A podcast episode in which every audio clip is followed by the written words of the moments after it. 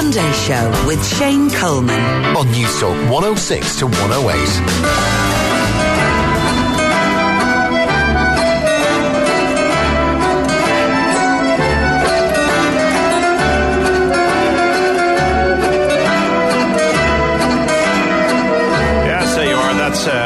Unmistakable. The music written and performed by Anton Karas for the uh, soundtrack to the film The Third Man, which is this week's choice by John Fardy for the Cultural Toolbox. John, good morning to you. How are you? I'm very good. And just uh, for those uh, cultural toolboxes out there who don't understand, what, what is the Cultural Toolbox? Good question. I've kind of forgotten now. It's lost in the sands of time. I just show up here every Sunday and abuse Shane. No, technically, it is what you need to be, you know, culturally up to date over the last hundred years. That's how we see it, you know. So it's movies, great albums, and great TV shows. We we did do books at one stage, but actually, it's it's a sad indictment, maybe. But there wasn't a huge demand for it, so it's it's kind of strictly TV, movies, and music. Okay, movies this week and uh, up the curve. If you want to be up the curve, you got to know about this because, as I understand it, this features always, uh, you know, in the the kind of the upper half of the top 100 of all time. Oh yeah, top ten regularly. We're, we're talking about the Third Man, obviously, occasionally called the greatest British film of all time. You know, I'd nearly go along with that. A couple of weeks ago, we did Casablanca,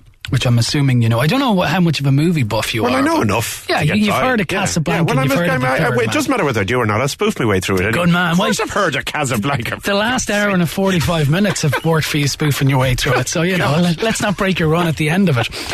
So, but I always think that, you know, or maybe I read it somewhere, in a way, The Third Man is the hangover to Casablanca. Casablanca was this movie that took place, you know, during World War II. This distinctly takes place right after World War II in Vienna.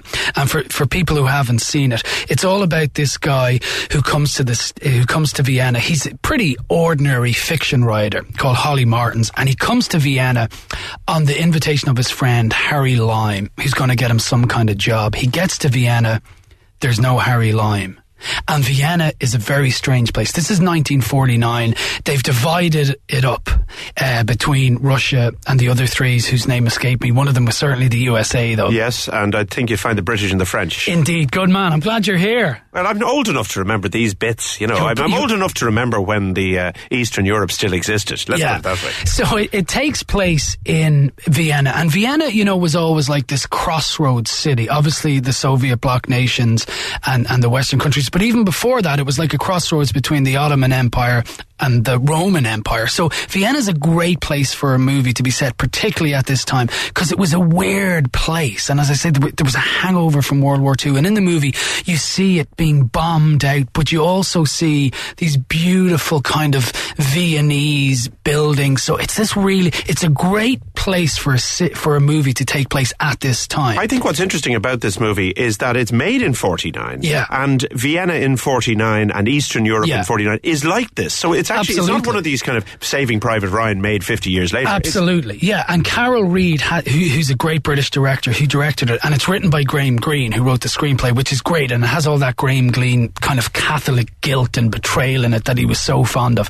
But he was insistent that it take place in Vienna, and this was a revolutionary thing at the time. The idea that you would set a movie in a city as opposed to doing it in some Hollywood studio in Burbank or something like that, and that's one of the reasons it works so beautifully well because it really looks like a proper city and it feels intriguing and scary at the same time. And when Holly you want to be there and you don't want to and when there. Harry Martin's together, Harry Lime is dead, he's told. That's, that, that's, Supposedly, yes, that that's the thing. And uh, you know, I don't want to give it away, but let's just say Martin Scorsese has described it as it's the movie that contains the biggest reveal in cinema history. And a man called Orson Welles pops into the movie about halfway through it. And suddenly, you know, you think you're watching this kind of classic film noir movie set in bombed Vienna, and then it turns into this other weird thing.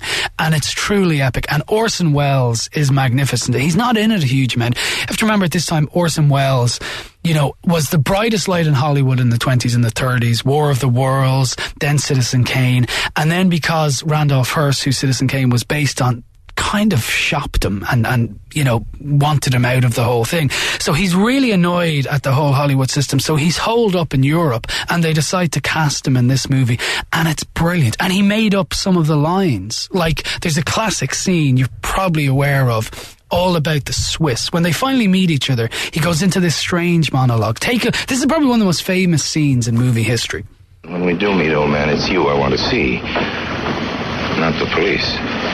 Remember that, won't you? Don't be so gloomy. After all, it's not that awful. Well, what the fella said. In Italy, for 30 years under the Borgias, they had warfare, terror, murder, and bloodshed, but they produced Michelangelo, Leonardo da Vinci, and the Renaissance. In Switzerland, they had brotherly love. They had 500 years of democracy and peace, and what did that produce? The cuckoo clock. So long, Holly. And it is the music that goes through it as well, John. Oh, that is so yeah. fantastic. I, I- was thinking that you know it, nowadays it's not unusual for uh, you know a, a movie soundtrack to produce a number one like Skyfall or even Whitney Houston or something. Yeah. This was a number one record. I know, which was incredible for the time, and considering it's zither music, you know that it's instrumental, and and you know it's funny how it came about. They had a whole other different score. Carol Reed was at a party or a nightclub. It's kind of lost in the sands of time, and he heard this guy playing, and he said, "This is the music we need." And when you listen to the music, you know it, it's almost like it's the perfect accompaniment to the movie because it sounds very jolly.